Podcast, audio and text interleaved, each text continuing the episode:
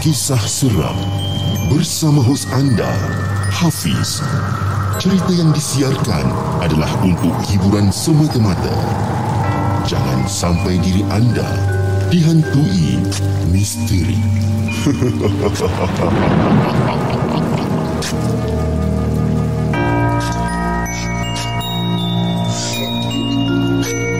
Hello guys, Assalamualaikum. Welcome back to the segment. Nama aku Hafiz dan kepada siapa yang masih belum subscribe Aku harap korang boleh tekan butang subscribe. Dan kepada siapa yang dah subscribe Thank you so much guys for subscribing. Malam ni 21 hari bulan 4 Bertemankan saya lagi sekali dalam Markas Puaka untuk malam ini. Tapi sebelum tu guys, jom Kita layan di intro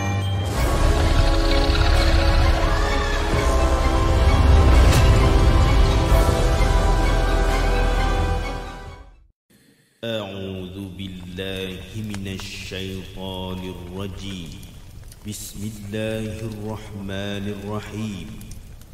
لو أنزلنا هذا القرآن على جبل لرأيته خاشعا متصدعا من خشية الله.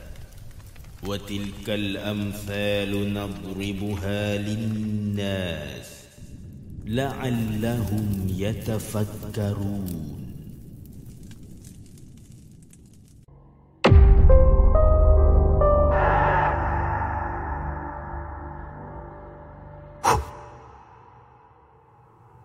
Hello guys, Assalamualaikum Welcome back to the segment Apa khabar guys? Uh, hopefully korang semua dalam keadaan sehat walafiat Dan hari ni uh, bertemankan saya lagi sekali lebih kurang dalam satu jam ke satu jam setengah insyaAllah Untuk uh, berkongsikan orang kata uh, Lebih banyak kisah-kisah seram yang kita dapat Yang kita ambil daripada blog-blog yang tertentu Yang ada yang orang hantar pun ada kan Uh, and then uh, terima kasih juga kepada semua yang hadir pada malam ni terutamanya sekali kepada Dinos, kepada Nona Nadia Nazrul, uh, kepada moderator yang bertugas untuk malam ni kita ada Faizal, kita ada Emma Matsuoka dan uh, kita ada Hanif juga. Okey. Uh, siapa lagi kita ada malam ni? Kita ada Azwan, Azan, Jane, Muaz, uh, siapa? Nas Winchester. Thank you Nas. And then kita ada daripada Zaf Channel, Man. Oh, ramai eh malam ni eh. Thank you so much bro. Uh, anyway, sebelum kita mulakan, uh, just nak inform pada korang yang malam ini ataupun rancangan uh, Markas Puaka untuk minggu ini ataupun untuk malam ini ditaja sepenuhnya oleh Kirim Co. Kirim Co adalah satu uh, company di mana diorang adalah sebagai satu portal ataupun satu hub di mana kalau anda nak buat parcel, uh, nak buat penghantaran parcel, boleh menggunakan Kirim Co dan uh, the segment sendiri Uh, kita menghantar semua kita punya parcel iaitu merchandise, topi, baju, uh, kita punya cawan dan sebagainya kita menggunakan Kirim Co. Alright dan uh, kepada siapa yang tinggal di kawasan Subang Jaya, anda boleh telefon uh, nombor telefon yang tertera di uh, di skrin anda uh, untuk orang kata mendapatkan khidmat daripada Kirim Co. Alright. Okay, alright jom. Uh, tanpa buang masa jom kita bacakan kisah kita yang pertama untuk uh, malam ini. Sekejap eh. Hari ini kita ada lebih kurang dalam 4 cerita lah. Tapi cerita ada yang panjang, ada yang pendek. Okay? Cerita yang pertama yang dikongsikan oleh FSN. Dia, dia tulis nama dia FSN. Ya? Dengan kisahnya yang berjudul Jerat.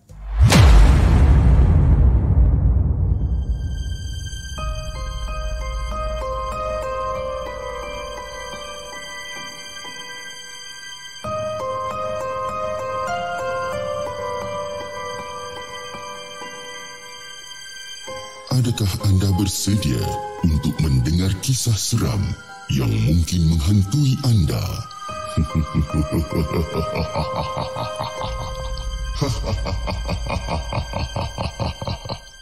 Bismillahirrahmanirrahim. Assalamualaikum kepada Hafiz dan juga semua penonton The Segment. Waalaikumsalam warahmatullahi Uh, saya hanya menggunakan nama sikatan saya FSN dan jangan tanya nama penuh saya apa eh.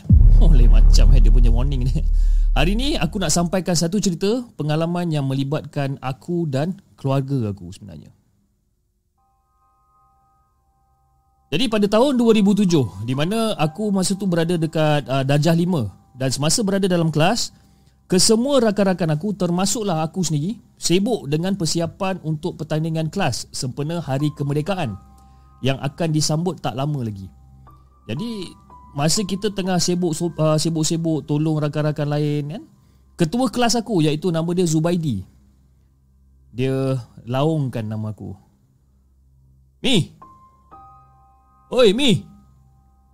Ni bapak kau datang ni Ah, uh, Bapak Jadi aku macam dah start garuk kepala Macam apa hal pula bapak aku datang pula ni kan Jadi Lajulah kaki aku menuju ke arah pintu kelas Sebab aku nak tengok betul ke bapak aku datang kan Dan aku nampak Bapak aku datang Dan masa tu muka dia macam pucat sangat Jadi aku pun macam tanya macam Ya uh, Kenapa ni ya? Ha? Semua okey ke? Uh, Atuk Ah, okey. Ah, ke kenapa dengan atuk ya? Takkan ayah nak datang sekolah semata-mata nak cerita pasal atuk pula kan? Mesti ada benda yang tak kena ni. Ah, Mi. Apa yang ayah nak bagi tahu ni? Mi kena kuat, ya. Ya, apa benda ni ya? Ha? Lain macam Jaya ni. Ah. Atuk meninggal Mi. Jadi masa tu dalam dalam keadaan tu masa tu ayah aku ni macam susah tau nak sebut perkataan meninggal ni. Dia macam ambil masa yang agak lama lah untuk dia cerita ataupun dia bagi tahu kat aku ni kan. Dan reaksi aku masa tu tak tahu macam mana nak cakap Fish. Kan? Otak aku ni macam tak boleh nak terima. Tak boleh nak terima dengan apa benda yang ayah cakap ni. Uh, atuk meninggal. Uh, atuk mana ni ya? Ya sebabkan aku ada dua orang atuk kan, belah mak dengan belah ayah kan. Satu yang duduk kat keramat Lagi satu duduk dekat ampang uh, Atuk keramat Jadi bila ayah sebut je atuk keramat Masa tu tangan dengan kaki aku semua menggigil. Menggigil. Kaki aku ni macam orang kata dah lemah longlai. Tak larat nak tampung badan aku ketika tu. Dan terus terang aku cakap kepada Hafiz dan juga semua penonton di segmen eh. Aku ni memang betul-betul rapat tau dengan atuk keramat ni. Atuk keramat iaitu ayah mak aku lah kan? Memang aku rapat sangat dengan dia. Jadi kehilangan Atuk Keramat ni Orang kata boleh dirasai lah Boleh dirasai Serta apa sepupu-sepupu aku yang lain pun turut sedih juga Dengan kehilangannya ataupun pemergian Atuk Keramat ni. Ini disebabkan Atuk Keramat ni Dia merupakan atuk yang paling penyayang Yang pernah kita orang ada. Jadi bila Malam eh, malam ada ada ada majlis tahlil dan sebagainya orang baca yasin dan sebagainya.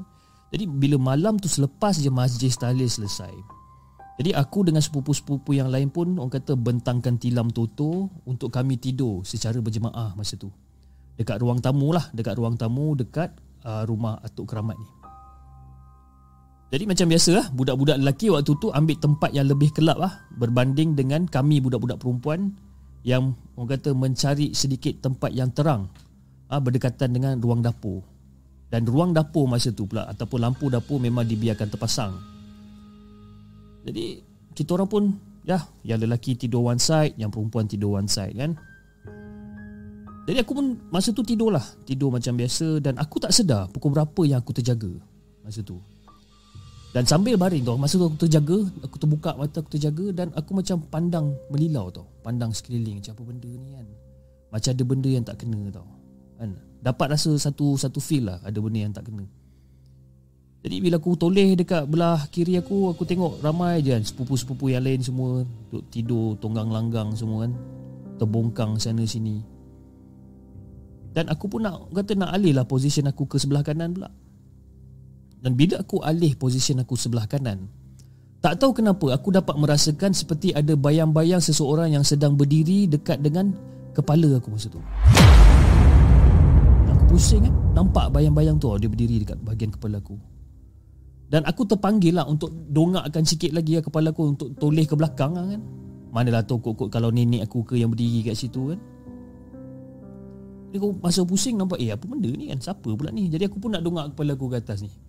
Dan bila aku dongakkan kepala aku ke atas Apa yang aku nampak adalah Ada satu kain putih yang sedang berdiri tegak betul-betul dekat atas kepala aku masa tu. Jadi aku macam Eh siapa pula ni kan dalam hati aku cakap ah, Acik siapa pula ni? Dan aku pun pelan pelan, tau Kata bila nampak kain putih tu Aku pun pelan pelan untuk pandang kan? Pandang muka dia kan? Tak tengok ah siapa lah? Siapa punya tuan badan ni eh, sebenarnya kan? Mana pergi tangan kan? Ya, macam kain putih macam tu Putih memanjang tu Tangan semua tak ada.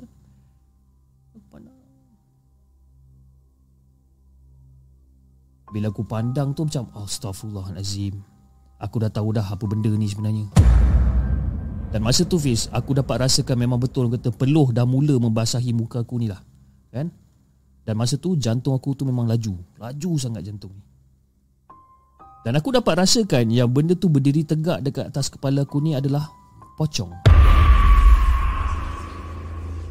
Kenapa aku cakap macam tu? Sebab bila aku tengok keadaan dia macam kain putih tengah tinggi apa tengah ber, apa berdiri tegak macam tu kan.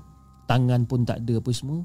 Cumanya bila aku pandang dekat bahagian badan dan juga bahagian kepala, aku nampak seolah-olah macam dekat bahagian badan tu macam ni tau.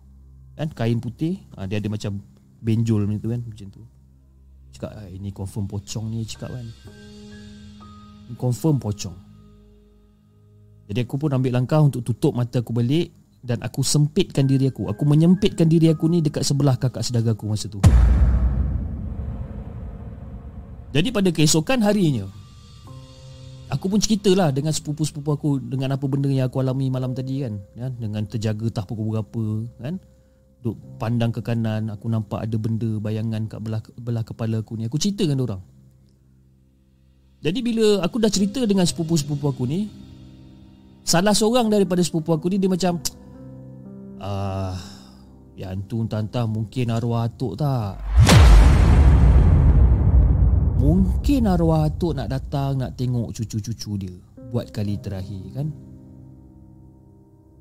Dan dia dia pun cakap lagi sekali, dia cakap dia kata selalunya lah eh kalau orang yang dah meninggal ni dia punya roh tu memang akan mengelilingi rumah kita ni lebih kurang dalam 44 hari lah 40 ke 44 hari lah itu yang orang cakap lah tak tahu betul ke tak tapi aku rasa arwah atuk nak jenguk cucu-cucu dia ni. Tapi Fik kita orang macam betul ke kan? Ya, betul ke benda ni yang roh akan mengelilingi rumah dalam ya 40 ke 44 hari kan? Jadi disebabkan malas nak percaya dengan kata salah seorang daripada sepupu aku ni, aku just diamkan diri je. Aku tak nak cakap apa-apa dah, kan? Aku tak nak fikir pun pasal benda tu sebab bagi aku kalau orang tu dah meninggal terputuslah segala perhubungan di antara dunia dengan alam yang lagi satu kan. Jadi itulah Hafiz ya.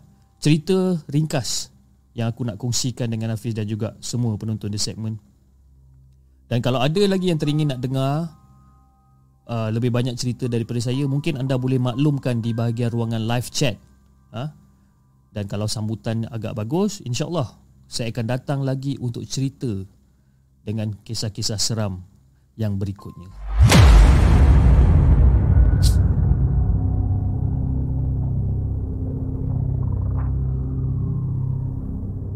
Jangan ke mana-mana. Kami akan kembali selepas ini dengan lebih banyak kisah seram.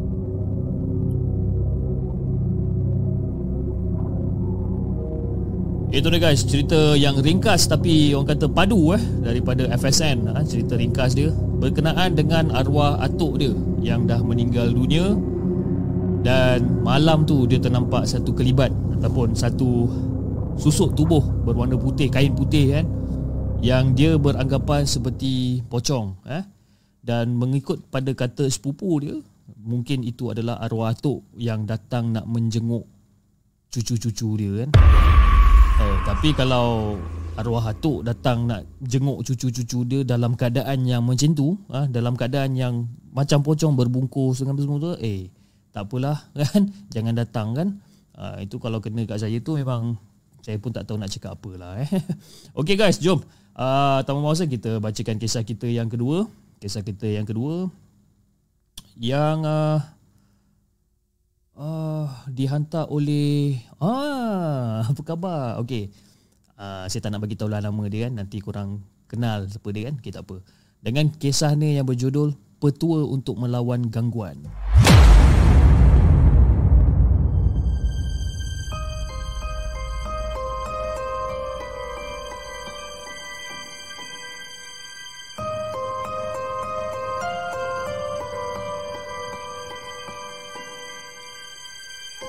Adakah anda bersedia untuk mendengar kisah seram yang mungkin menghantui anda?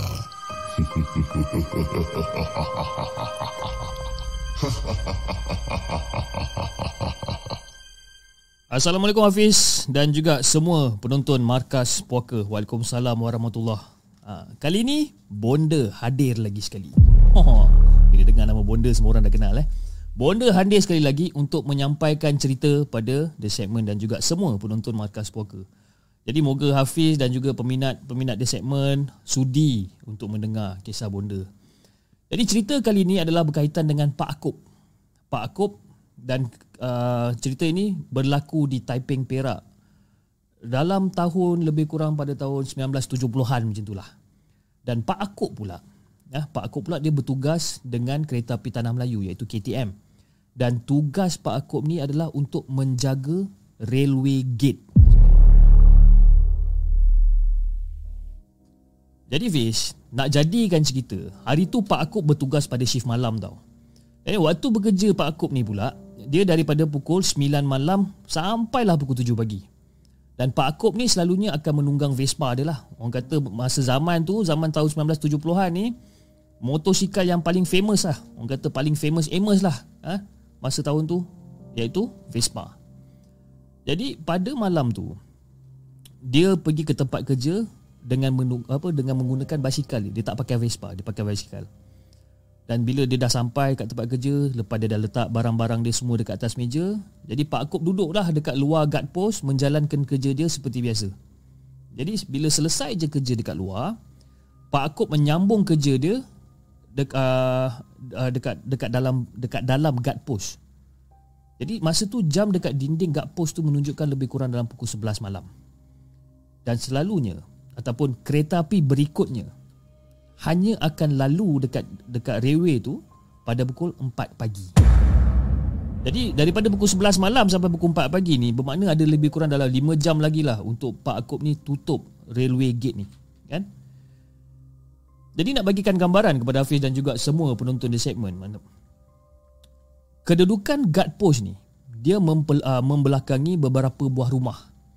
Jadi bersebelahan sebuah rumah yang paling hujung sekali terdapat ada sebatang pokok ketapang masa tu. Dan menurut pada mak bonda, pokok ni memang besar. Memang besar dan apabila malam je pokok ni memang sangat sangat sangat menyeramkan.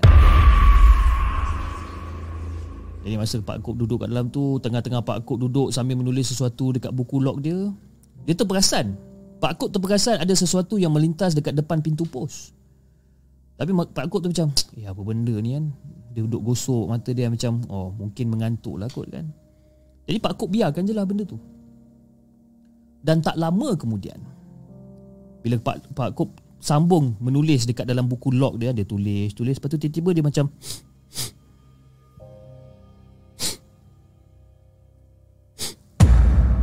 Pak Kop dia tercium ataupun terhidu sesuatu benda yang sangat wangi Seperti bau bunga kenanga.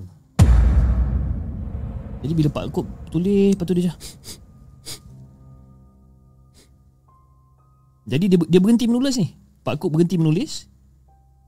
Tapi kepala dia Ataupun kepala Pak Kop ni Masih dalam kedudukan yang sama lah Tengah tunduk ke bawah kan Menulis. Dia terbau. Lepas tu dia berhenti. Lepas tu mata dia mulalah Melilau kiri kanan kan Lepas tu dia macam tarik lagi Nafas Memang sah ini antara bunga kenanga ataupun bunga cepaka bau dia ni. Bau dia memang kuat, Riz. Memang kuat. Jadi dengan hujung mata Pak Akop ni, dia tengah menulis tu, dia dah berhenti menulis kan. Dengan hujung mata Pak Akop ni, Pak Akop cuba tau untuk tengok dekat bahagian depan. kan? Tengok kok-kok ada benda kelibat yang melintas tadi ke, dia cuba untuk tengok. Dan masa dia tengah perhati kiri kanan kiri kanan zup ada benda melintas dari arah yang sama. Kalau yang lalu tu manusia dah tentu Pak Kop mesti dengar punya orang kata bunyi tapak kaki dekat bahu jalan tu mesti confirm dengar punya. Dan lagi satu fish. Kalaulah itu manusia kenapa lalu daripada arah yang sama dalam masa yang agak singkat? Eh Pak Kop bila nampak benda tu macam sup, macam Astaghfirullahaladzim Astaghfirullahaladzim Astaghfirullahaladzim Astaghfirullahaladzim Dia tutup mata dia apa-apa fish Dan mulut dia mulalah terkumat kamit duk baca doa kan, baca al-Fatihah, baca ayat kursi. Dan bila dia dah baca segala benda tu, dia dah baca terus bauan bunga tu tadi tiba-tiba hilang. Pak Kop macam Alhamdulillah Alhamdulillah Tapi lega hati Pak Akop ni sekejap je Fiz. Memang sekejap je. Dan hati Pak Akop ni orang kata dah terasa lain lah. Seperti ada benda yang tak selesai lagi. Dan dugaan Pak Akop ni orang kata memang betul. Memang betul dugaan dia ni. Sebab apa? Tak lama kemudian Pak Akop tertangkap satu bunyi dekat telinga dia. Tertangkap satu bunyi dekat telinga dia seolah-olah macam ada suara bunyi tengah mengikik-ngikik ketawa macam.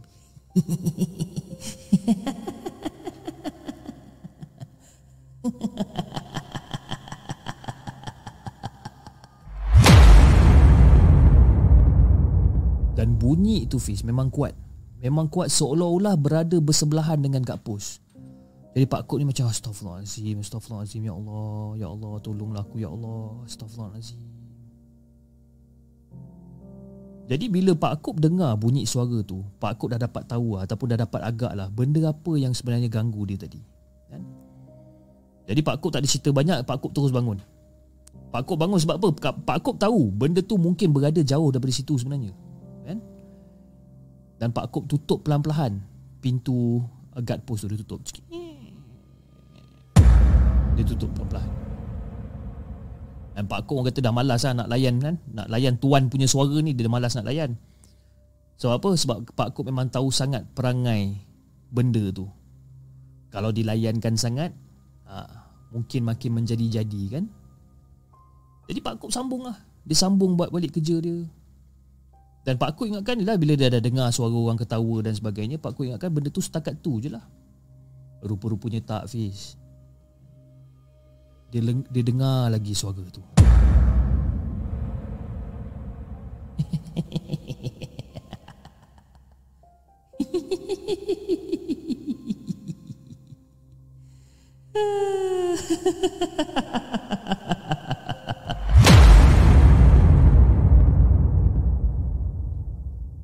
dia dengar lagi.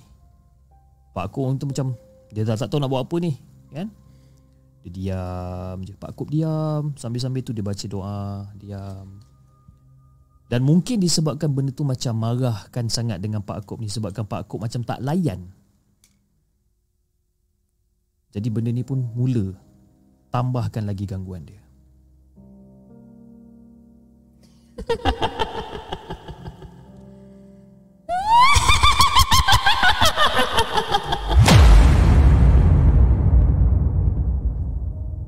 Makin galak suara dia ni kan daripada ketawa mengilai pula kan tak cukup dengan mengilai Pak Kok cakap benda tu siap gegar-gegar lagi pokok yang berada dekat kawasan Pak apa dekat kawasan guard post tu. Jadi Pak Kop ni orang kata dah mula hilang sabar kan. Yalah sebabkan ingatkan benda tu tak orang kata tak ganggu dia sebabkan Pak Kop tak layan. Tapi memang salah sangkaan Pak Kop ni. Jadi Pak Kop terus buka pintu Dia terus keluar dan dia terus cekak pinggang kat luar. Dia tengok kiri kanan Dia cekak pinggang kan. Dan suara hilayan tadi yang kuat tadi tu Kedengaran sayup-sayup je Kedengaran macam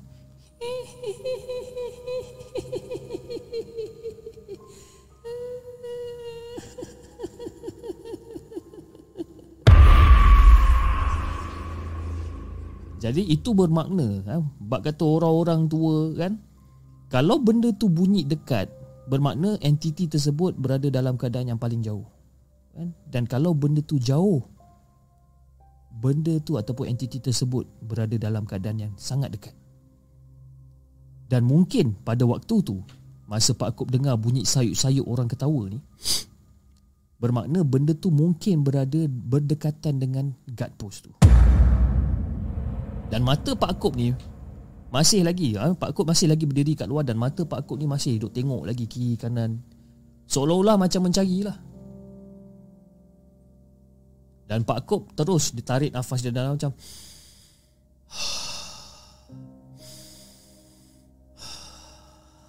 Dia cuba untuk tenangkan diri dia. Dan menurut pada mak bonda, itu adalah petua orang-orang dulu untuk mengesan kehadiran sesuatu. Tapi malangnya Pak Akub dia tak menceritakanlah dengan lebih lanjut tentang petua ni kan. Cuma ni apa yang dia cakap bila dia duduk kat luar tu walaupun kena gangguan dia akan cuba tarik nafas dalam-dalam dan cuba untuk tenangkan diri. Jadi bila Pak Akub dekat luar Pak dekat luar guard post tu Pak Akub dia macam cuba untuk cari arah angin dekat luar guard post ni. Dia macam cuba. Dia masuk jari dalam mulut, dia keluarkan, dia letak macam tu. Dia nak tengok dekat mana arah angin ni bertiup. Kan? Dan setelah Pak Akub dapat mencari arah angin ni, dia terus memusingkan badan dan memandang terus dekat pokok ketapang yang berada dekat hujung sekali.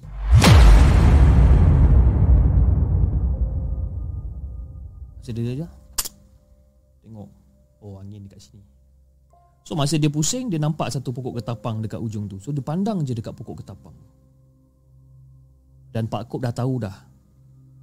Tuan punya suara tu Berada dekat atas pokok ketapang yang besar tu. Dan bila Pak Kop tengok eh, Masa tu lah Masa tu dalam pukul 11 lebih Pukul 12 malam Mungkin pukul 1 pagi macam tu lah, Angin ribut apa semua tak ada sangat kan? Jadi bila dia tengok keadaan pokok tu Dan pokok tu pula orang kata bergoyang-goyang Bergoyang-goyang Pak Kop memang dah confirm lah Yang memang benda tu berada dekat pokok ketapang tu Jadi Pak Kop tak ada cerita banyak Dia lipat hujung kaki seluar dia ni Dia lipat, lipat, lipat Dan dia terus melangkah menuju ke pokok ketapang tersebut Sebab apa? Sebab Pak Kop memang yakin Memang yakin yang benda tu memang berada dekat atas pokok tu dan macam yang macam yang bonda cakapkan tadi, ya. Kedudukan guard post tu membelakangi deretan rumah kan. Rumah-rumah kat situ semua gelap gelita. Kan? Semua lampu dah terpadam lah. Orang dah tidur kan. Jadi sama ada dua orang tu dah tidur ataupun penghuni-penghuni rumah tu terdengar juga bunyi yang sama macam Pak Akub dengar. Tapi mungkin sebabkan orang ketakutan, orang tutup lampu. Tak tahu Pak Akub pun tak sure. Tapi Pak Kop tak ambil peduli lah Pasal orang nak tutup lampu kat rumah ke Dia tak ambil peduli pasal hal tu Pak Kop terus berjalan Dia berjalan menerusi Ataupun apa menuju ke Arah pokok ketapang tu Jadi bila Pak Kop sampai je dekat depan pokok uh, ketapang tu Pak Kop terus dongak ke atas Dia terus dongak ke atas Memang tepat lah eh? dia, dia dongak ke atas Dan bila dia dongak ke atas Dia cakap memang betul lah ha, empunya suara tersebut memang betul-betul berada dekat atas pokok. Dan dan Hafiz, seperti yang diceritakan oleh Pak Akub kepada Mak Bonda, dia melihat ataupun dia ternampak benda tu duduk menyangkung dekat atas uh, pokok ketapang tu. Dia duduk menyangkung dekat salah satu dahan yang sangat besar. Dia duduk menyangkung. Dia duduk menyangkung. Tapi bagi yang tak pernah melihat spesies yang menyangkung atas pokok ni, dah tentu orang memang akan lari lintang pukang ni. Kan? Paling-paling tidak pun mungkin dia orang akan pingsan kat situ juga. Tapi Pak Akop ni pula bila dia nampak benda tu duduk dalam keadaan yang macam tu, ditambah pula dengan orang kata jari jemari dia yang panjang dan runcing tengah duduk menyangkung dekat atas dahan pokok tu. Pak Akop dah naik menyampah. Ah, Pak Akop ni dah naik bengang dan naik menyampah. Dan Pak Kok tak nampak muka benda tu sebabkan terlindung dengan rambut yang panjang. Apa yang Pak Akub nampak masa tu adalah hanya sekujur tubuh yang duduk mencangkung dekat atas dahan pokok dengan jari yang panjang dan juga lidah yang terjulur, uh, terjulur keluar di celah-celah rambut yang berjurai dan menggerbang tu. Dia nampak lidah tu kan, rambut panjang kan, dia nampak lidah tu keluar di celahan-celahan rambut tu. Dan benda tu masih mengekik dekat atas tu macam.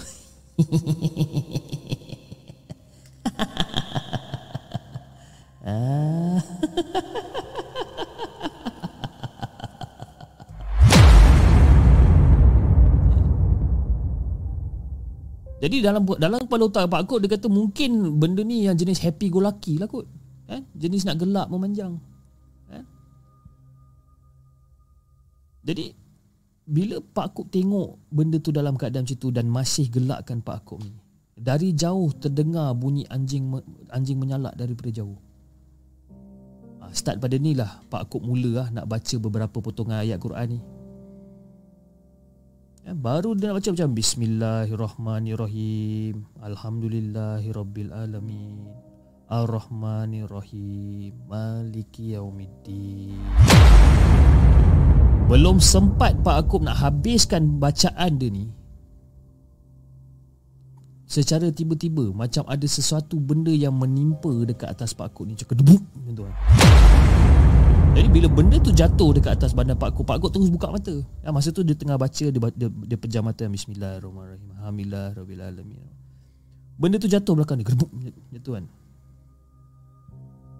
dia macam apa hal pula ni? Dia, dia teruskan bacaan lagi. Bismillahirrahmanirrahim. Alhamdulillahirabbil alamin. Arrahmanirrahim. Dan lagi sekali sebelum sempat dia habiskan bacaan dia, tiba-tiba dia seolah-olah macam ada bunyi air seperti yang disimbah daripada atas macam whoosh gitu kan. Dan bila Pak Akub dengar bunyi seolah-olah macam ada simbahan air daripada atas pokok ni. Pak Akub terus elak.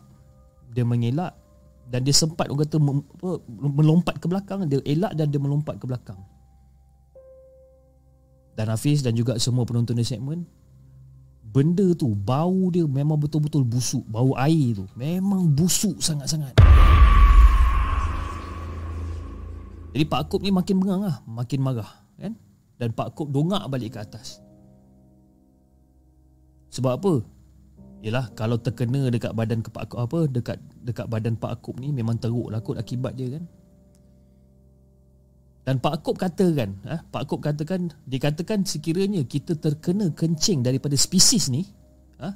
kulit kita akan gatal-gatal, kemerah-merahan dan akan ada bintat-bintat yang menggelembung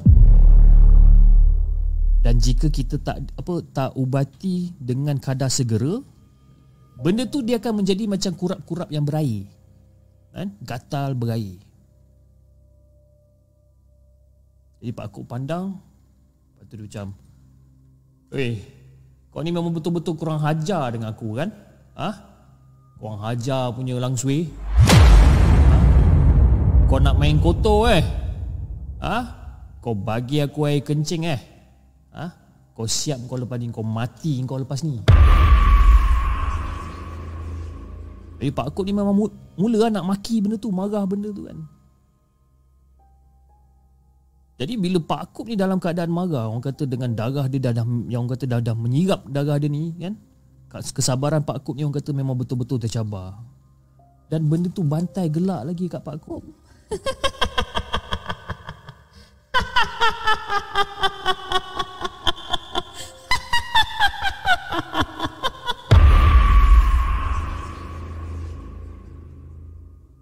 Dan bila Pak Akub dengar lagi sekali gelakan daripada Langsui ni Bunyi anjing-anjing liar tadi tu duk berbalas ha, Menyalak tu berbalas-balasan Antara satu sama lain ni. Kan? Jadi dengan segera Pak Akub terus buka butang baju dia ni Dia tanggalkan baju dia Dia tanggalkan seluar panjang dia. Dan keadaan Pak Akub masa tu Keadaan Pak Akub ni orang kata dah macam separuh bogil. Dan separuh bogil betul-betul dekat depan pokok ketapang ni Pak Akub ni separuh bogil. Berdiri betul-betul dekat depan pokok ni. Jadi bila dalam keadaan Pak Akub macam tu Pak Akub tak ada cerita banyak Pak Akub kencing je dekat pokok tu. Dan selesai Pak Akub kencing dekat pokok tu Pak Akub tepuk batang pokok tu sebanyak tujuh kali. Pam Dua. Dia tepuk tujuh kali. Dan bila dia tepuk batang pokok ni tujuh kali, Pak Akub terus berundur lima tapak ke belakang. Dan bila dia dah lima tapak ke belakang,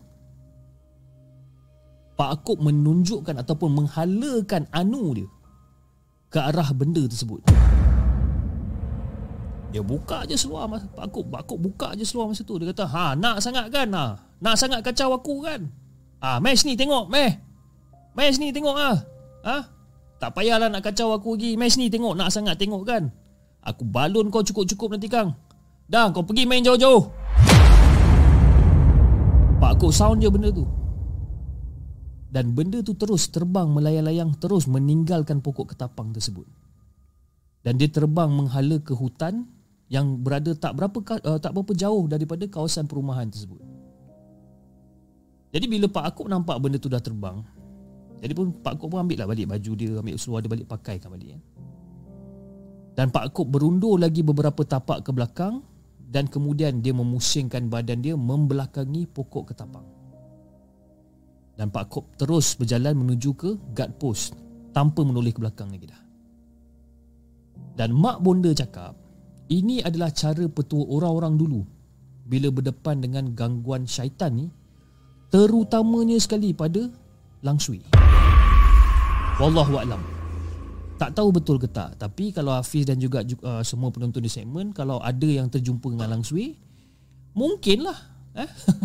Mungkinlah boleh cuba petua ni kan ha, Kalau berani Jadi itu dah ada Hafiz eh? Cerita yang bonda ingin Orang kata uh, Kongsikan Dengan Hafiz dan juga semua penonton di segmen Dan insyaAllah Kalau masih ada kelapangan? Bonda pun nak bergaya juga. Bonda pun nak bergaya juga Kata kan. InsyaAllah Bonda akan sampaikan lagi cerita Di masa yang akan datang.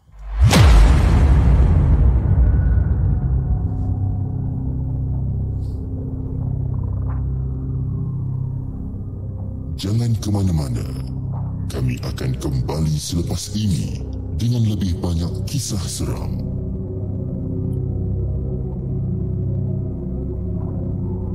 Itu dia cerita daripada Bonda Diana uh, Cerita tentang Pak Akub eh Okey, uh, saya dulu dah, dah lama lah dulu saya pernah dengar orang kata you know petua macam ni kan kata ah, kau bogilkan aja kan diri kau dekat depan benda tu nanti benda tu lagi dan sebagainya kan.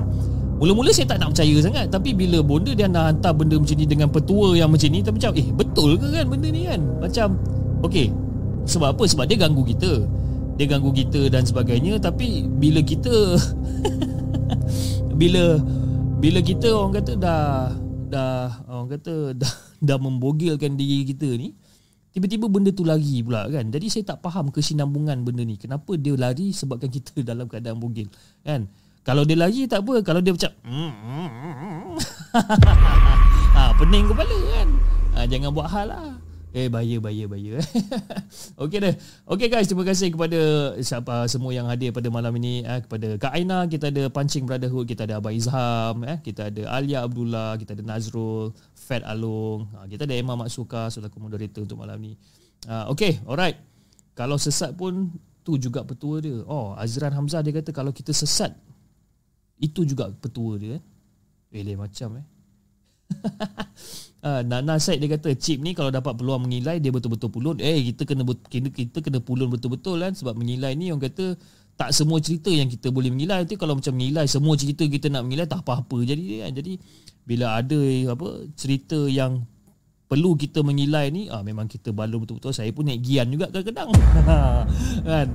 Langsung betina takut dengan burung jantan. Apa kan? Takut dengan burung jantan. Hey, Ya, bagus lah juga orang takut kan. Okey, uh, Bonda Diana kalau anda tengah menonton sekarang ni mungkin saya akan simpan petua ni kan. Saya sebab kita pun dah nak balik raya kan. Minggu depan, minggu lagi satu kita nak balik kampung kan.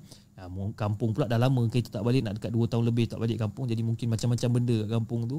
Uh, jadi saya akan simpan lah. Saya akan simpan uh, petua ni saya, apa sebaik mungkin kalau katakanlah kan katakanlah saya ternampak ke apa dan saya kena get ready untuk Strip naked yo Macam tu kan? Okay alright jom. Kita bacakan kisah kita yang uh, ketiga Daripada Faris eh? Dengan kisah ni yang berjudul Wih panjang cerita dia ni Ya Allah. Kejap eh. Satu Satu Dua Tiga Empat. Oh empat Empat, empat muka surat. Okay okay Dengan kisah ni yang berjudul Deja Vu Gang Lori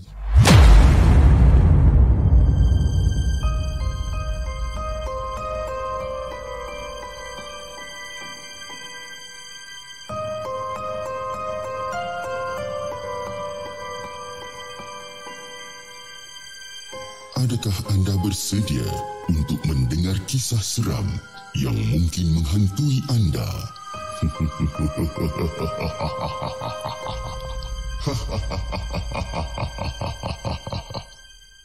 Assalamualaikum Hafiz dan juga semua penonton di segmen. Waalaikumsalam warahmatullahi Nama saya Faris dan cerita ni berlaku pada pada 2 hari bulan Julai 2014.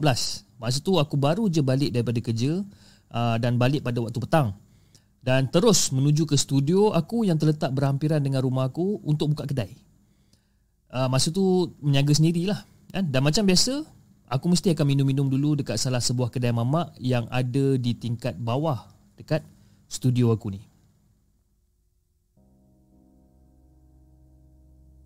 Jadi lebih kurang dalam pukul 10.30 malam macam tu. Aku dapat panggilan daripada kawan aku ni. Nama dia Wan. Dan Wan ni pula dia ni adalah seorang pemandu lori kontena.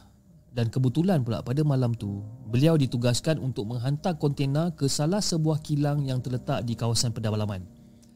Memang untuk ke kilang tu memang akan melalui jalan yang orang kata sangat-sangat gelap, sangat-sangat angker dan menyeramkan. Yalah habis mana taknya kan Gelap je kat situ Dengan tak ada keretanya yang lalu kawasan tu Lagi-lagi kalau pukul 1 pagi Memang tak ada kereta lalu Jadi si Wan pun telefon lah kan? Dia telefon aku Dia, dia, dia, dia telefon saya macam Eh Farish uh, Malam ni kau teman aku jap boleh tak Hantar hantar barang dekat kawasan pedalaman tu Aku nak lalu kat situ sorang-sorang Aku takut ah. Boleh tak teman aku Kau apa kau nak gerak ni uh, Kita gerak dalam pukul 12 lebih tu boleh tak? Kan? Aku ambil kau lah kat studio kau kan? Kau kat studio sekarang kan? Ha, aku kat studio. Ha, aku ambil kau lah. Lebih kurang dalam pukul 12 lebih aku ambil kau kat studio boleh? Ha, yelah, yelah, yelah, yelah. Ha, nanti aku teman kau. Ya. Jadi aku pun bersetuju lah. Kan? Kesian pun ada juga kan? Kang tak pasal-pasal pula kontena ke mana, dia ke mana kan? Susah. Jadi aku dengan member aku lagi seorang ni bersetuju untuk temankan dia. Jadi dia dia dia kata dia akan fetch dekat studio aku lebih kurang dalam pukul 12.30 macam tu. Dan masa ni lah kejadian misteri ni bermula. Jadi tepat jam 12.30 malam ni Wan sampai tau dekat depan studio aku ni. Dia sampai dia, dia, dia pun macam sampai Lepas tu dia call lah Eh bro aku dah sampai lah Okay okay okay Aku datang aku datang. Jadi aku pun turun lah Daripada studio aku Aku turun dan Nampak lah Dia dekat depan ni. Jadi kita orang pun panjat lah. Kita orang pun panjat dekat dalam lori dia Dan terus memulakan perjalanan kita orang. Dan untuk mengulang, uh, mengurangkan rasa kekok Kita orang pun pasang lah radio masa tu.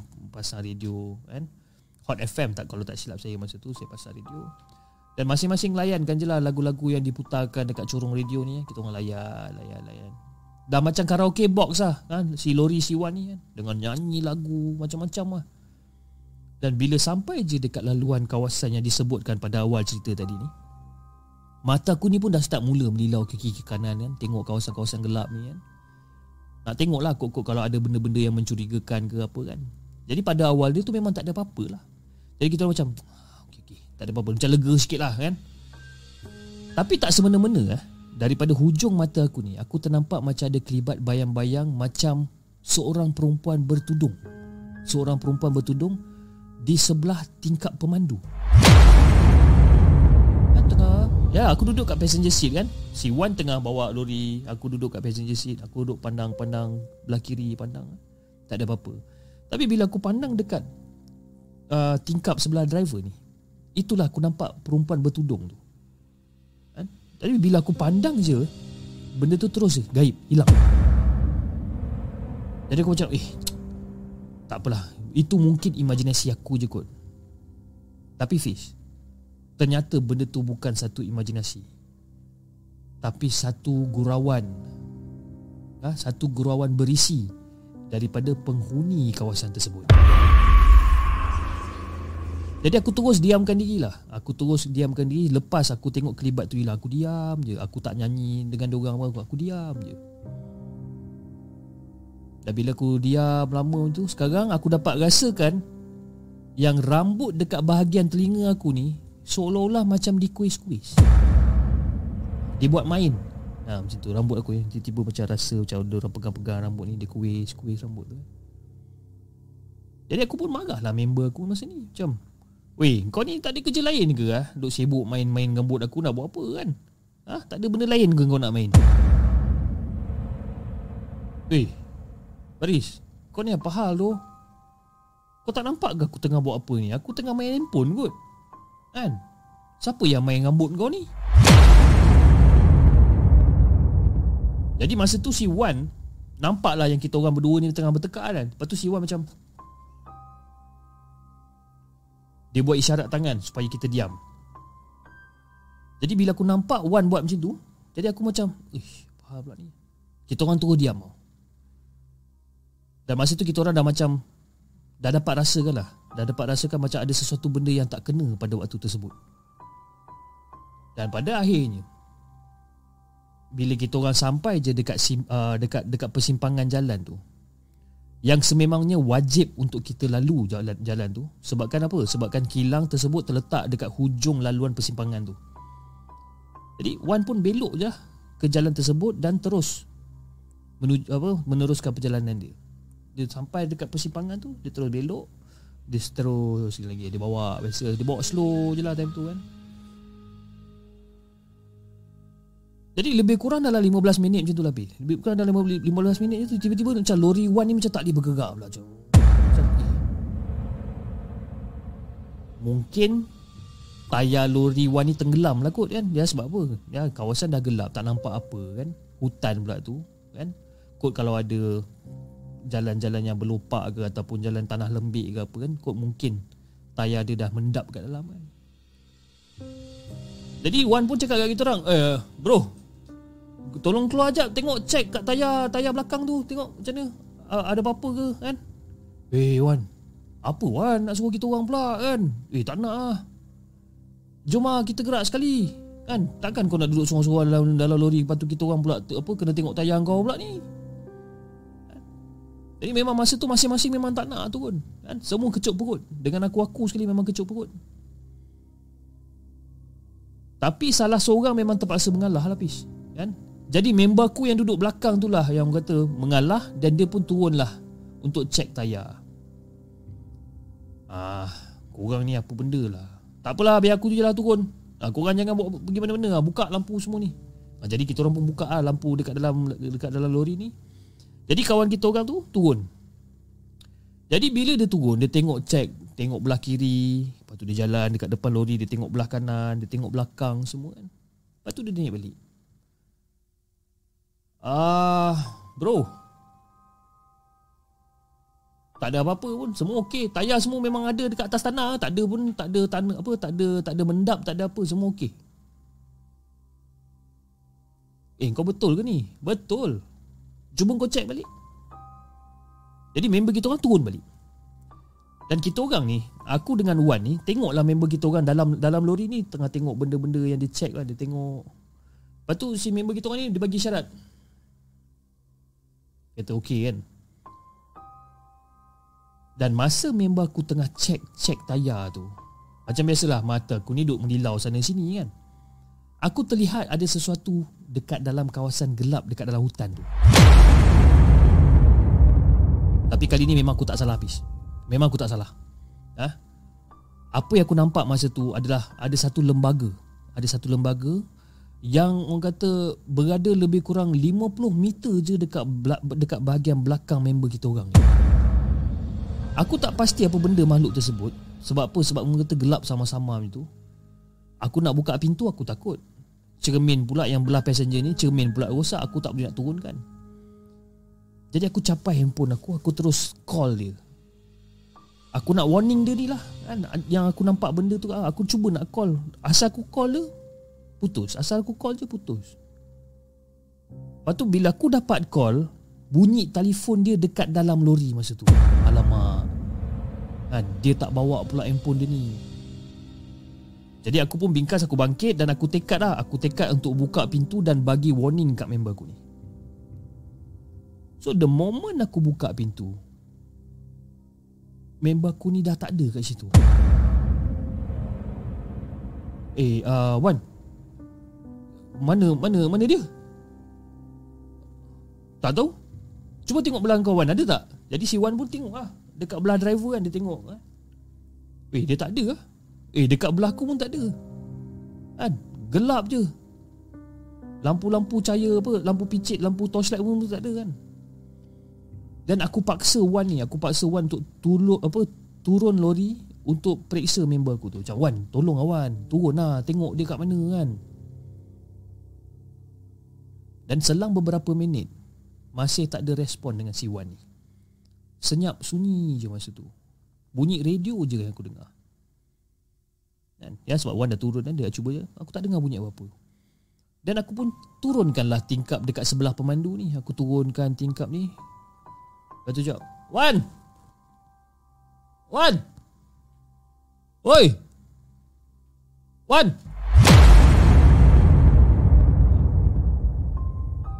Cubalah untuk jerit nama nama Wan dengan nama member aku tu sekali kan. Tapi tak ada siapa yang menyahut. Jadi dalam hati aku macam, eh diorang ni pedajal aku ke apa kan? Eh ni tak boleh jadi ni cakap kan. Tak tahu mana diorang pergi, diorang tinggalkan aku ke apa kan. Jadi aku buka glove compartment tu aku buka ada satu lampu picit dekat dalam tu. Dan aku pun terus turun daripada lori tersebut. Aku turun.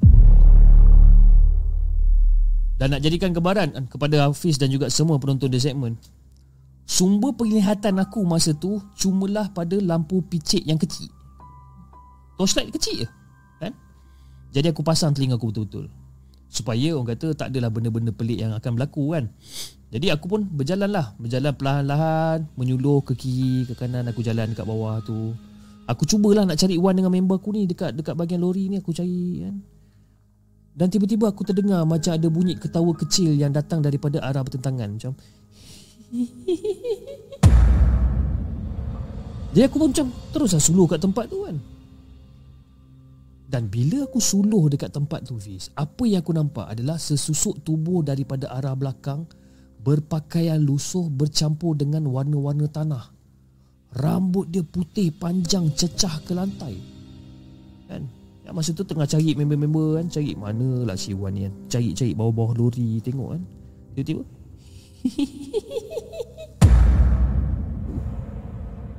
bila bila pusing suluh kat dia itu yang aku nampak. Oh masa tu pis memang aku memang menggigil tergetar-getar tengok dia ni kan? Dan kelihatan dia seolah-olah sedang menggigit sesuatu. Dan apabila dia toleh dekat arah aku apabila dia tertoleh dekat arah aku apa benda apa benda yang dia tengah gigitkan tu adalah kepala member aku dan juga kepala Wan. Dan masa tu aku macam tersentak, aku macam tersentak. Weh, rupa-rupa aku eh, oi mimpi aku punya kan macam Astagfirullahalazim, astagfirullahalazim. Aku macam mimpi masa tu. Dan masa tu aku tengok dekat bahagian driver, aku tengok dekat bahagian belakang belakang seat belakang semua. Okey, semua ada. Wan ada, member aku pun ada. Dan kita orang ni masih dalam perjalanan yang nak belok ke simpang tu kan? Yang masa cerita awal tadi yang memang simpang tu memang kita kena belok. Dan aku rasa macam dia javu tau benda ni. Dan sampai dekat kawasan yang sama seperti dekat dalam mimpi aku tu lori Wan tak dapat bergerak.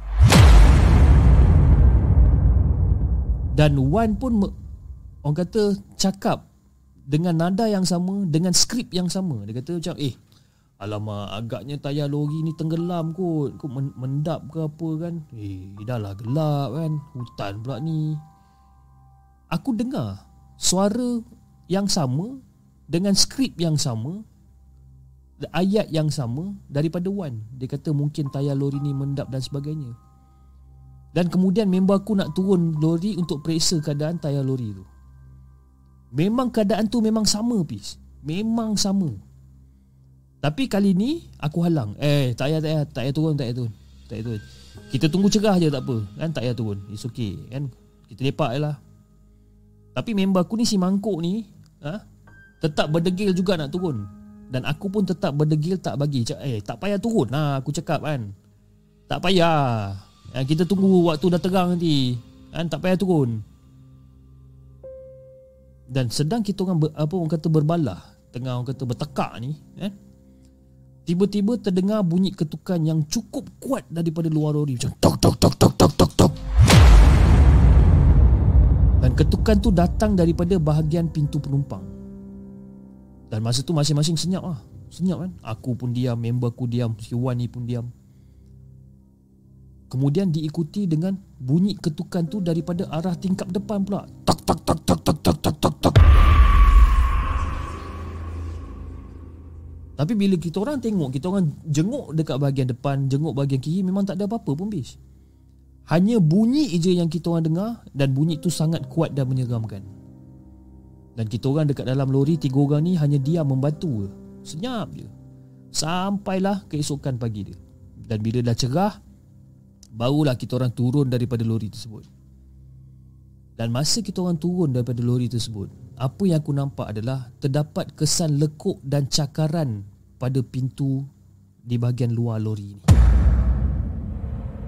Bererti apa yang kita orang dengar semalam bukanlah hayalan. Dan mungkin mimpi semalam tu adalah sebagai amaran supaya tidak bertindak menjadi terlalu berani ha, untuk turun lori untuk cek tayar dan sebagainya kan. Itulah mimpi aku yang aku dapat sebelum kejadian yang betul jadi. Jadi itulah Rafis eh. Pengalaman deja vu geng lori ni. Jujur cakap Pis, eh, geng-geng lori ni memang banyak pengalaman diorang ni kan jadi kepada penonton-penonton di segmen kalau anda adalah geng lori ha, yang bawa-bawa lori ni ha, mungkin korang boleh share lah ha, dengan the segment lagi bagus aku pun nak dengar juga cerita korang itulah Hafiz cerita daripada saya dan insyaAllah kita akan berjumpa lagi sekian terima kasih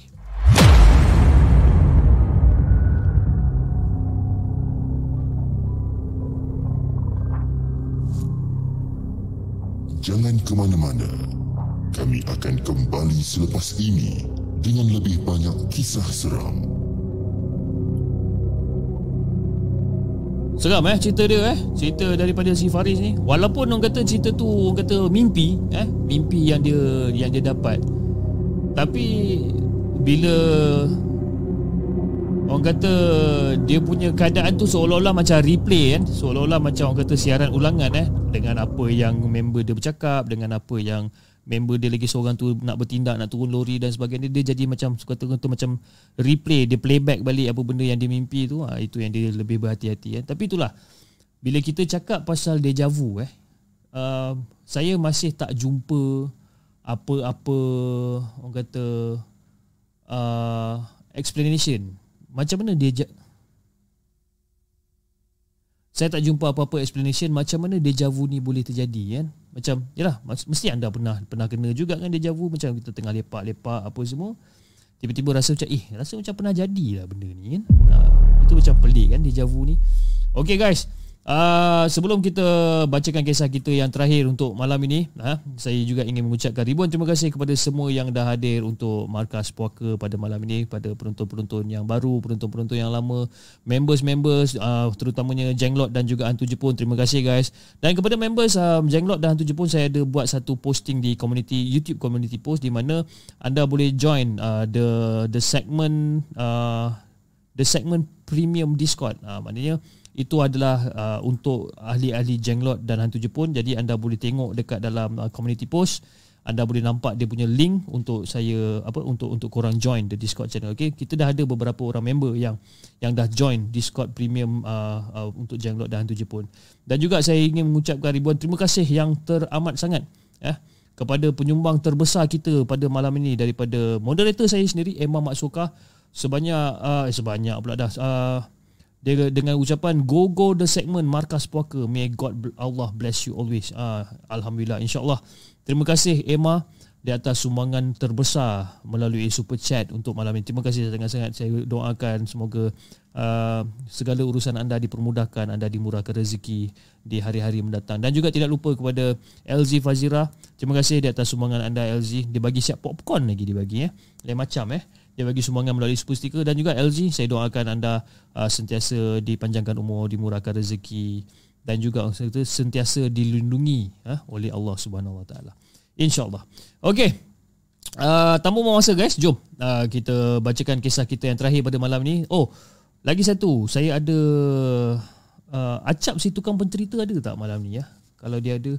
Acap Okey, uh, kalau acap si tukang pencerita ada eh, saya nak buat satu announcement sikit. Bukan announcement lah, saya nak buat satu saya nak bagi tahu satu benda di mana uh, acap uh, berkemungkinan uh, berkemungkinan saya memerlukan anda untuk uh, untuk involve ataupun untuk uh, bekerjasama dengan the segment uh, dengan kita punya plan pada selepas raya ni di mana plan mem, uh, berupa macam merchandise lah lebih kurang. Uh, saya nak anda uh, acap si tukang pencerita untuk um, untuk sama-sama dengan the segment untuk untuk kita menghasilkan sesuatu pada peminat-peminat The Segment dan juga peminat Acap si tukang pencerita. Jadi saya akan share dengan anda uh, details-details yang kita perlukan dan uh, kita akan bincang macam mana tentang apa perjalanan ataupun tentang plan apa yang kita boleh buat untuk semua uh, peminat-peminat The Segment dan juga peminat uh, Acap si tukang pencerita. Dan saya rasa ini adalah satu uh, kolaborasi yang pertama yang the segment ingin lakukan. Dan uh, acap situ tukang pencerita kita apa kami uh, dari tim the segment kita memilih acap situ tukang pencerita sebagai orang kata the first uh, person ataupun the first uh, youtuber yang orang kata uh, yang kita pilih untuk berkolaborasi secara uh, physical bukan secara maya bukan secara macam oh you cerita aku pun cerita bukan kita uh, collaboration uh, physical collaboration di mana kita akan menghasilkan sesuatu produk kepada kita punya peminat-peminat. Ha, jadi insyaAllah uh, saya akan sharekan eh apa dah bunyi zen zen zen ni. Kita akan cuba hasilkan sesuatu dan nanti kita saya akan share uh, lebih banyak info kepada Acap eh. Uh, terima kasih Gizri in the house di atas sumbangan super stiker anda dan juga terima kasih ha kau belanja chip moreh malam ni ya dia kata terima kasih Acap si tukang pencerita di atas uh, sumbangan melalui super chat pada malam ini. Okey. Jom guys, uh, tanpa buang masa kita bacakan kisah kita yang terakhir pada malam ini ya. Kisah kita yang terakhir pada malam ini cerita dia panjang juga lebih kurang dalam 3 4 muka surat juga lebih kurang. Eh, saya tak suka betul lah dengar bunyi mikrofon zen zen zen ni apa hal lah. tak apalah. Pandai-pandai lah eh. Test test. Okey. Cerita yang ditulis oleh Aida dengan kisah ni yang berjudul Cikgu Abbas dan dot dot dot.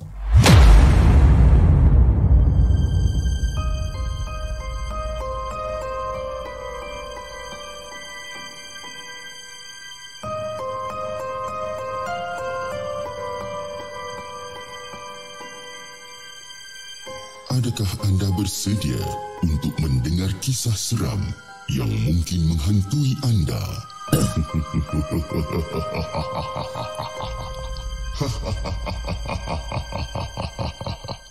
Assalamualaikum kepada Hafiz dan juga semua penonton Markas Puaka. Waalaikumsalam warahmatullahi Nama saya Aida Zarina. Ha, lain macam nama dia. Nama dia saya Aida Zarina dan saya ingin menceritakan tentang pengalaman seorang guru bernama Cikgu Abbas sewaktu dia mengajar di sebuah sekolah di kawasan Lembah Kelang. Semoga anda semua terhibur dengan kisah seram untuk malam ini. Jangan terkejut pula eh. Oh terhibur memang tak tahan tu kan. Kadang-kadang bila kita baca kisah seram ni dia terhibur tu tidak tapi dia macam menakutkan pun ya kan. Okey jom kita bacakan. Alamak kan. Aku menepuk dahi aku masa tu aku cakap alamak kan. Aku tertinggal surat untuk dibawa ke PPD.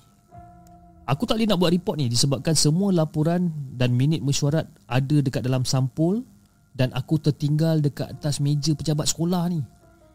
Eh, mana sempat aku nak buat besok pagi kan? Jadi esok pula lebih kurang dalam pukul 10 macam tu harus pergi ke PPD. Tapi PPD mana tu tak tahulah kat mana kan aku tak nak cakap kat mana. Ya, mana mana nak sempat aku nak type benda semua ni kan? Jadi kerja ni pula orang kata perlukan uh, memerlukan lebih teliti kan? Bayangkanlah kejadian sepanjang tahun perlu dilaporkan. Dan aku tertinggal benda tu dekat atas meja. Masa aku ni kalau kena marah dengan puan pentua ni kan tak boleh jadi. Jadi aku kena bersiap jugalah. Aku kena bersiap, aku kena ambil juga benda tu. Walaupun masa tu dah pukul 10.30 malam. Ha? yalah silap aku sendiri padan muka. Kan? Eh, sepatutnya aku kenalah tengok-tengok dekat dalam beg dulu kan sebelum balik daripada sekolah. Ni tidak kan. Duk leka sangat duk tengok TV apa semua. Ini lah padah dia. Jadi perjalanan tu lebih kurang mengambil masa lebih kurang dalam 20 minit lah. 20 minit daripada rumah. Jadi aku masuk ke kereta dan aku bertolak dengan hanya berkain plekat dan berbaju t-shirt collar. Dan jarak antara rumah aku dengan sekolah tu lebih kurang dalam kira-kira 5 km lah lebih kurang. Dan jalan raya masa tu pula sesak. Sesak hampir 20 minit macam tu lah aku terperangkap dekat dalam traffic jam ni. Rupa-rupanya ada satu accident. Ada satu accident dekat persimpangan pejabat tanah dan galian berhadapan dengan sekolah star masa tu. Agak teruk juga accident ni. teruk punya accident ni dia punya teruk ni macam yalah kereta terbalik ha? kereta terbalik harap-harap orang kata tak ada kemalangan jiwa lah dekat situ kan jadi sedar tak sedar jam dah masa tu lebih kurang dalam pukul 11.20 kan dah makin lewat masa ni jadi nak tak nak aku kena juga ah dapatkan dokumen ni kan aku kena sengkangkan mata juga biarlah tak tidur malam sekalipun kan tapi mengenangkan besok eh, nak masuk ke apa mengenangkan nak kena masuk sekolah pada waktu malam ni bukanlah sebabkan aku takut Pak Gad tak bagi masuk tidak. Aku kan cikgu kat situ. Confirm aku boleh masuk. Pak Gad mesti kenal aku punya, kan? Tapi disebabkan dah malam-malam macam ni, suasana kat sekolah tu. Ha, korang faham-faham je lah kan. Gelap dia, sunyi je kawasan pekarangan sekolah masa tu. Jadi aku tiba dekat sekolah tu lebih kurang dalam pukul 11.45 malam. Dan terus aku lambaikan tangan aku kat pagar macam ha, Aku lambai-lambaikan tangan kat pagar sambil tunjuk isyarat lah. Katanya aku nak masuk ke dalam sekolah sebabkan aku nak ambil barang. Jadi pagar tu macam ha, Dia pun macam angguk tunjukkan apa thumbs up je ni. Jadi aku pun parking lah. Aku parking dekat uh, dekat dataran perhimpunan ni. Dan lepas pada aku keluar daripada kereta tu Aku pun jalan lah kaki. Jalan, jalan, jalan, jalan. Aku terus pergi ke arah pejabat. Dan hanya Aku hanya fikir harap-harap Puan pengetua dah sign lah dokumen ni semua. Aku harap-harap lah sangat kan? Tapi apa yang penting Aku kena dapatkan dulu benda tu Dan aku kena siapkan semua report-report ni balik. Weh, Memang serabut pis masa ni. Memang serabut sangat. Dan aku ni pula sebenarnya adalah Ketua Panitia BM Ha, jadi kunci-kunci penting dekat sekolah ni memang aku ada apa aku ada kopi lah. Mujurlah aku bawa sekali dalam kereta. Kalau tidak satu hal pula kan kena balik rumah balik ambil kunci patah balik kan. Jadi dalam perjalanan duk memikirkan pasal apa signature apa signature puan pengetua ni. Aku baru terperasan yang aku lupa nak bawa lampu suluh masa tu. Yalah dah lah gelap kan. Takkanlah nak suruh buka lampu sekolah pula malam-malam macam ni. Standard lah tu kan. Standard lah lampu koridor pun dah gelap apa semua. Kan ada yang rosak dekat lampu koridor. Kan ada yang berkelip-kelip. Aku memang benci gila pis rasa macam ni. Memang aku tak suka sangat rasa macam ni. Ya bayangkan eh sekolah gelap semua. Lampu koridor ada yang gelap ada yang berkelip-kelip. Ada yang terang ada yang berkelip-kelip. Keadaan macam tu. Jadi aku pun jalan lah nak pergi ke pejabat dan akhirnya aku tiba dekat pejabat pengetua ni. Dan kedengaran ada bunyi air daripada kolam uh, nak jadikan gambaran dekat depan apa dekat depan bilik masuk pejabat uh, pengetua ni ada satu kolam kecil. Ya, ada satu kolam kecil yang jarak kolam ni lebih kurang dengan dengan pintu lebih kurang dalam dua langkah je lah. Kan? Pintu dua langkah ada satu kolam kecil kan. Dipisahkan dengan longkang yang kecil. Jadi bunyi ni memang kuat lah. Memang kuat. Sebab apa kuat? Yalah malam sunyi kan. Tak ada bunyi student apa bising-bising ke apa tak ada kan. Jadi kuat bunyi bunyi bunyi air dekat kolam ni. Jadi tiba-tiba masa aku nak masuk bilik pejabat ni, aku rasa macam ada satu angin sejuk yang menerpa dekat celah-celahan bangunan ni. Kan sejuk sikit masa ni. Tapi biasalah mungkin dah malam kan. Aku tak fikir panjang lah masa tu. Aku pun keluarkan kunci aku ni Kecing-kecing Aku cari cari cari kunci aku ni. Dan aku mengharapkan lampu koridor yang tak berapa terang ni lah. Cakap, eh mana pula lah kunci aku ni kan. Ha? Duk serabut ni kan dengan kunci ha? Ikat sekali semua kan. Label pun ada yang terkoyak apa semua dekat kunci ni. Jadi nak dekat 5 minit jugalah aku cari kunci ni. Cari punya cari punya cari. Akhirnya aku jumpa kunci tu.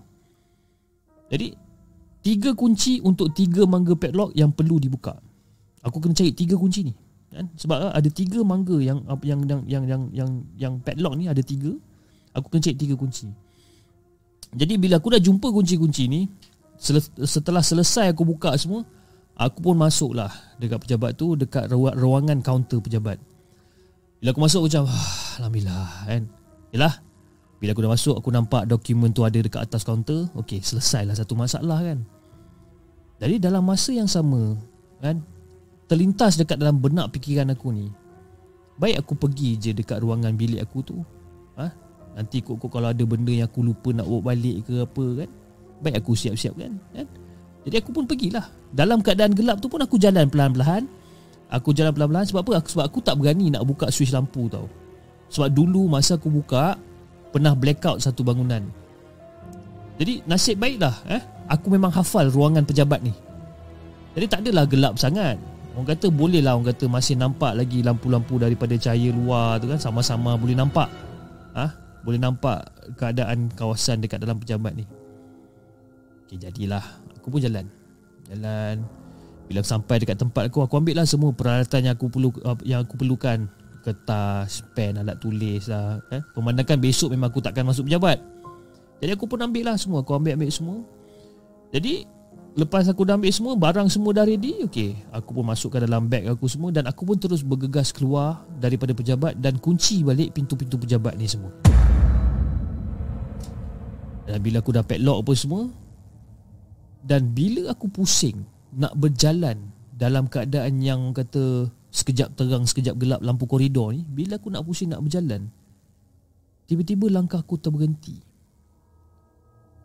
Aku Langkah aku terberhenti Macam aku ternampak si dia ha, si dia ada dekat tepi kolam dekat depan bilik pengetua ni. Dan apa yang aku nampak adalah ada satu susuk berpakaian putih tengah duduk bertenggik dekat binaan batu kolam tu. Besar pis memang besar. Muka dia tak nampak sangat tapi rambut dia. Rambut dia masya-Allah panjang sangat-sangat dan yang pastinya Bau dia tu Bau dia tu busuk sangat-sangat Dan mungkin ini adalah legenda Yang disebut-sebut oleh cikgu-cikgu otai lama dekat sekolah tu Pontianak ke Langsir ke Apa gelaran khas dia pun aku tak tahu kan? Tapi yang aku pasti Masa tu aku kaku dan aku ketakutan Yang teramat sangat masa tu Sebab apa? Sebab ini adalah kali pertama aku berhadapan dengan dia setelah tujuh tahun aku mengajar dekat sekolah ni. Jadi apa yang aku buat? Aku kaku lah. Aku diam Disebabkan dia bertinggi kat situ Dia seolah-olah memandang ke arah aku Aku macam terpandang Aku cakap lama Astaghfirullahaladzim Astaghfirullahaladzim Astaghfirullahaladzim Dan perlahan-lahan aku cuba untuk gerakkan kaki aku tanpa bunyi Yalah masa tu pakai slipper je kan Aku cuba untuk gerakkan kaki aku ni tanpa bunyi. Tapi yang tak bestnya Pish Dalam masa aku berjalan pelan-pelan tu Kepala dia Seolah-olah mengekori pergerakan aku Pish Dia duduk bertinggi kat batu kan Dia tengok aku berjalan pelan-pelan Kepala dia macam follow kepala dia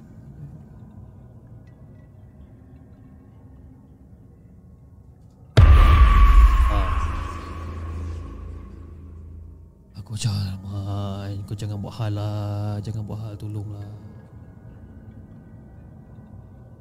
Dan masa aku perasan Yang kepala dia seolah-olah Macam menoleh Macam follow Pergerakan aku ni Aku terdengar Dia macam Weh,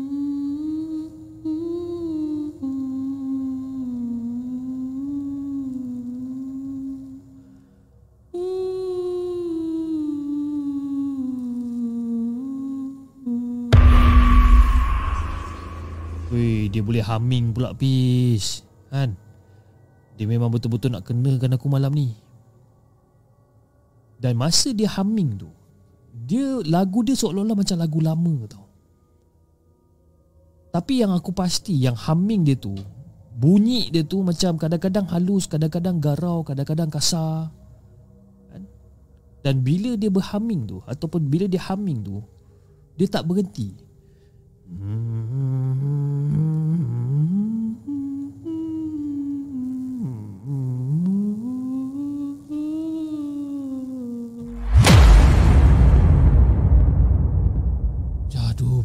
Apa benda pula ni cakap kan. Dan aku pun mulalah aku mula berjalan tunduk melepasi ruang kolam dekat uh, apa tunduk melepasi ruang kolam menuju ke arah tangga masa tu. Aku jalan pelan-pelan aku jalan. Terketar-ketar aku berjalan ni. Sambil tu mulut aku duk baca lah bismillahirrahmanirrahim. Duk baca baca baca baca. Dan masa tu Fiz keadaan badan aku ni badan aku ni macam lemah sangat. Takut rasa macam nak pitam pun ada dan setibanya aku dekat tangga tu Selepas tu aku dah tak nampak lagi dah ruangan kolam dengan pejabat tu kan. Bila aku dah sampai dekat tangga tu aku dah tak nampak dah kolam dengan pejabat ni. Aku pun terus lari dalam keadaan tergesa-gesa. Aku risau lah Aku duduk tersadung dengan tangga ke apa. Aku lari Aku lari-lari Mujur tak ada apa-apa Aku lari kan.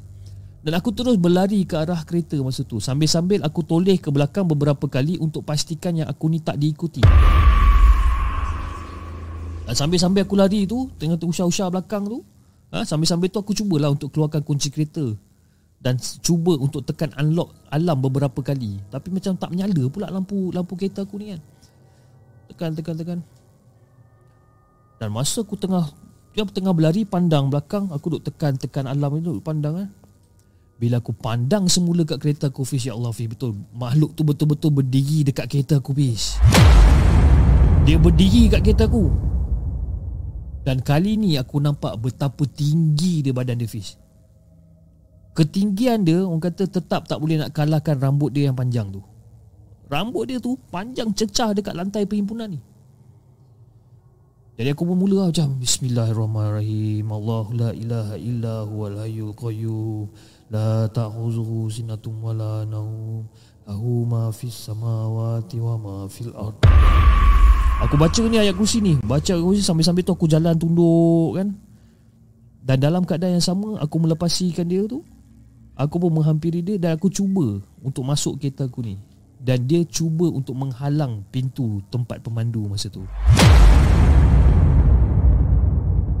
Jadi masa tu aku macam ah sudah apa benda pula ni? Cakap kan macam mana ni dan aku cuba lagi tekan alam kereta ni. Masih tak boleh unlock. Aku pun dah tak tahu nak buat apa dah masa ni. Dan secara pelan-pelan aku cuba tekan lagi alam ni. Aku tekan kuat-kuat aku tekan dan akhirnya unlock tu berjaya macam plek plek. Dan perlahan-lahan aku langkah ke pintu pemandu dan waktu tu jugalah. Makhluk tu seakan-akan dia berganjak ke tepi tau.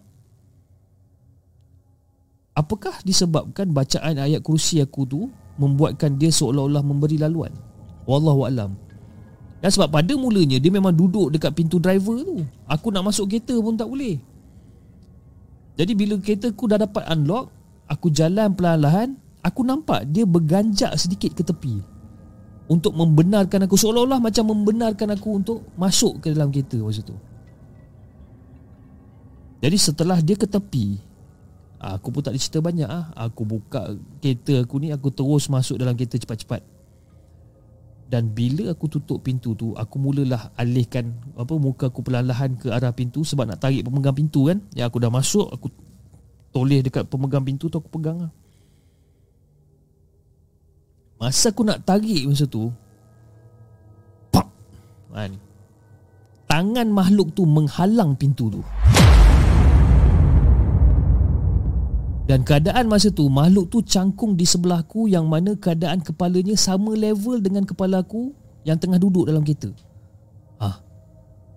Dia tengah mencangkung Dekat bahagian luar kereta ni Kepala dia dengan kepala aku ni sama level Dan kali ni aku dapat tengok wajah penuh dia di sebalik rambut-rambut dia yang panjang tu. Nak bagikan gambaran kepada Hafiz dan juga semua penonton di segmen. Muka ni, mata dia merah. Muka dia ni ada urat-urat timbul dekat muka dia ni. Bau dia jangan cakap lah. Memang bau bangkai. Bau bangkai tu lagi wangi daripada dia. Ha. Tapi yang paling aku tak boleh terima Fish Yang paling-paling aku tak boleh terima bila dia buka mulut dia je. Dia buka mulut dia tu Gigi taring dia tu panjang Dengan lidah dia yang agak menggerunkan Duk bermain-main dekat taring dia Taring dia panjang ke macam Aku tak ada cerita banyak Fish Aku start engine kereta Aku terus tekan dia masa tu Secara tergesa-gesa Aku terus tekan je Aku tekan pedal tu Dan aku buat pusingan U dekat depan dia Aku buat U-turn dekat depan dia tu Ya sebab dataran pimpunan ni kan lapang kan besar kan. Dan sebaik saja aku buat bila aku dah gerak aku buat U-turn macam tu. Makhluk tu masih lagi dekat situ. Bawa kita ni masuk buat U-turn kat depan. Dan dia masih lagi kat situ. Dia tengok je gelagat aku masa tu. Dan masa tu jugalah dia macam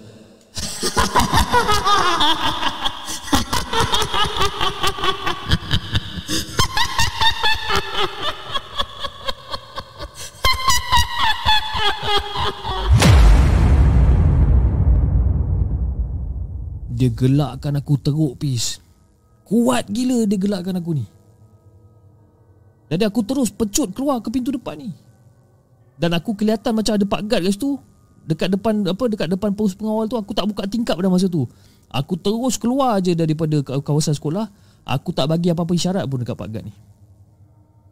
Dan bila aku sampai rumah lebih kurang dalam pukul 1 pagi macam tu Aku terus ambil wuduk Aku terus makan ubat. Dan, dan aku, aku, aku cuba untuk tenangkan diri aku ni.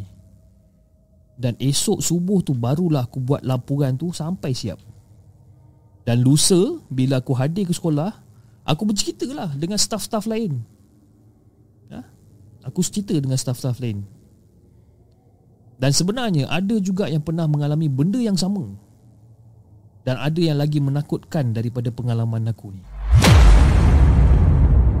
Kau bayangkan Pis eh?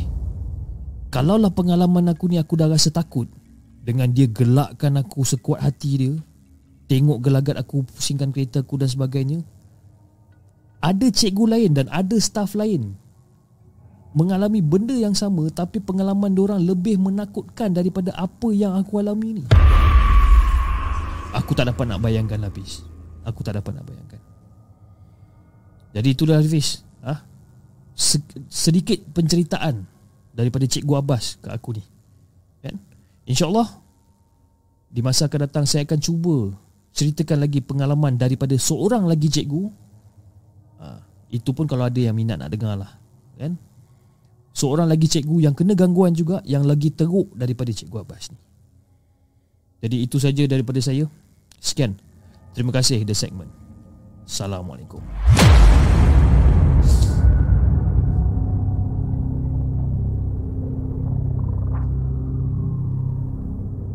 Jangan ke mana-mana. Kami akan kembali selepas ini dengan lebih banyak kisah seram.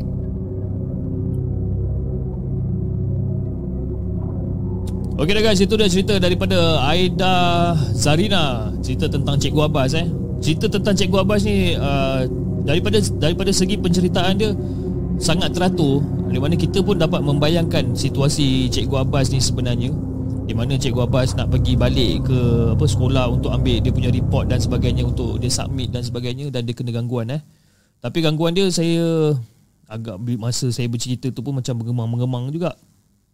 Sebab apa? Sebab saya saya teringatkan sekolah lama saya iaitu sekolah rendah uh, sekolah rendah Seri Petaling di Petaling Jaya. Memang memang kawasan dia lebih kurang macam apa yang si Aida ni cerita yang ada satu kawasan tak apa dataran kan dataran perhimpunan yang sangat lapang yang boleh masuk kereta dan pejabat dekat tingkat satu dan you know depan pejabat tu ada kolam. Tantas si Aida ni pun daripada sekolah yang sama agaknya kan? Dan depan pejabat tu ada kolam dan sebagainya. Jadi bila dia bercerita ataupun dia, bila dia menulis tentang keadaan sekolah tu saya dalam kepala otak saya saya macam uh, dapat uh, flashback memori saya masa saya sekolah rendah dekat situ. Jadi bila kita dalam bila kita bercerita dan bila kita dapat input ataupun bila kita dapat bayangkan situasi itu uh, dia akan jadi lebih meremang lah sebenarnya kan. Jadi bila dia cerita pasal you know dia nak tutup pintu kereta dan benda tu you know satu level dengan dia menahan pintu kereta untuk dia tutup kan. Lepas tu masa dia nak gerak dia U-turn untuk keluar gate sekolah tu dia U-turn kan. Dan benda tu gelak Eh lain macam eh. Ah Itu dia Anyway uh, Terima kasih kepada Amirul Aiman uh, Di atas sumbangan super sticker anda Dengan dia punya ikon nak tidur eh. Mengantuk kan tu kan uh, Anyway, uh, saya rasa uh, itu sajalah uh, untuk malam ini di Markas Poker. Kita ada lebih kurang dalam 4 cerita tapi semua cerita panjang-panjang dan memang ngam-ngam lah daripada pukul 10.30 sampai pukul 12, 1 jam setengah untuk kita bercerita. Dan saya juga ingin mengucapkan ribuan terima kasih kepada semua yang hadir di Markas Poker pada malam ini. Tak kira lah anda di mana saja anda berada di Indonesia. Yang saya tahu yang kita ada penonton sekarang, yang sekarang kita ada penonton uh, yang berasal daripada Indonesia kita ada dah, tentu kita ada daripada Malaysia daripada Singapura daripada Brunei pun kita ada. And then daripada kejap uh, Australia. Uh, Australia pun kita ada dan kita ada penonton dari United Kingdom dan juga uh, apa UAE uh, UAE pun ada juga. Terima kasih terima kasih guys kerana menonton uh, markas poker di mana saja anda berada berada dan saya harap anda semua kata uh, seronok dengan cerita-cerita yang saya uh, sharekan kepada anda. Dan insyaallah Uh, pada pada pada raya nanti okey uh, markas poker tidak akan bersiaran pada hari Isnin sehingga hari Rabu kalau tak silap saya eh. Kita kita raya hari Selasa Rabu second day. Okey daripada hari Isnin sampai hari Rabu uh, kita tak akan bersiaran kita tak ada siaran sebab saya pun dah balik ke kampung. Tapi saya akan pulang ke ke ke ke Shah Alam ataupun ke ke KL pada hari raya kedua hari raya kedua petang tu saya dah balik lah jadi mungkin uh, markas poker kita akan resume ataupun kita akan sambung balik markas poker pada hari uh, Kamis. Eh, Selasa Rabu. Ah, hari Kamis lah, hari Kamis raya ketiga. Hari raya ketiga dan kita akan sambung balik markas poker. Dan macam saya pernah uh, bagi tahu sebelum ni, walaupun uh, kita tak ada live show markas poker pada hari Isnin sehingga ke hari Rabu, tapi saya cuba untuk schedulekan uh, video yang bukan live lah, kira recorded recorded video uh, untuk tontonan anda pada hari Isnin Selasa dan juga hari Rabu. Saya akan cuba sedaya upaya saya untuk siapkan video ni. Mungkin satu show probably dalam berapa dalam setengah jam lebih kurang kan. Tapi adalah ada konten insya-Allah saya akan cuba sebaik mungkin untuk saya schedulekan konten pada hari Isnin ke hari Rabu. Alright. Komance dulu member saya cerita dekat asrama dia dulu ada tangan keluar dari mangkuk tandas usap-usap. Wah, dua tiga orang pernah keluar eh pernah lari keluar tak sempat nak buang hajat. Weh lain macam eh. Weh. dalam tandas tu kan uh, Dia tanya saya siapa guna Acer Aspire Kenapa bila pakai earphone Jadi tak dengar sound effect chip eh uh, Dia macam mana nak cakap eh Saya pun tak tahulah Tarnish kan kenapa? Sepatutnya patutnya adalah sebab Semua orang dengar je kan. Saya, Sound effect macam uh, Macam tu kan. Mesti korang dengar kan. Tapi Kalau tak dengar tu Mungkin awak punya uh, Apa Audio jack tu mungkin ada masalah kan. Mungkin. Saya pun tak berapa pasti tapi mungkin ada masalah. Okay guys, saya rasa uh, itu saja untuk malam ni guys di Markas Puaka. Dan again, terima kasih kepada semua yang hadir pada malam ni yang memberikan sokongan yang sangat-sangat uh, baik uh, uh, untuk perjalanan di segmen daripada dulu sehingga ke sekarang dan saya harap uh, anda terus menyokong perjalanan perjalanan the segment daripada masa ke semasa okey. Alright guys, itu saja untuk malam ni. Uh, jangan lupa like, share dan subscribe channel The Segment. Dan insyaAllah, kita akan jumpa lagi on the next coming episode. Assalamualaikum.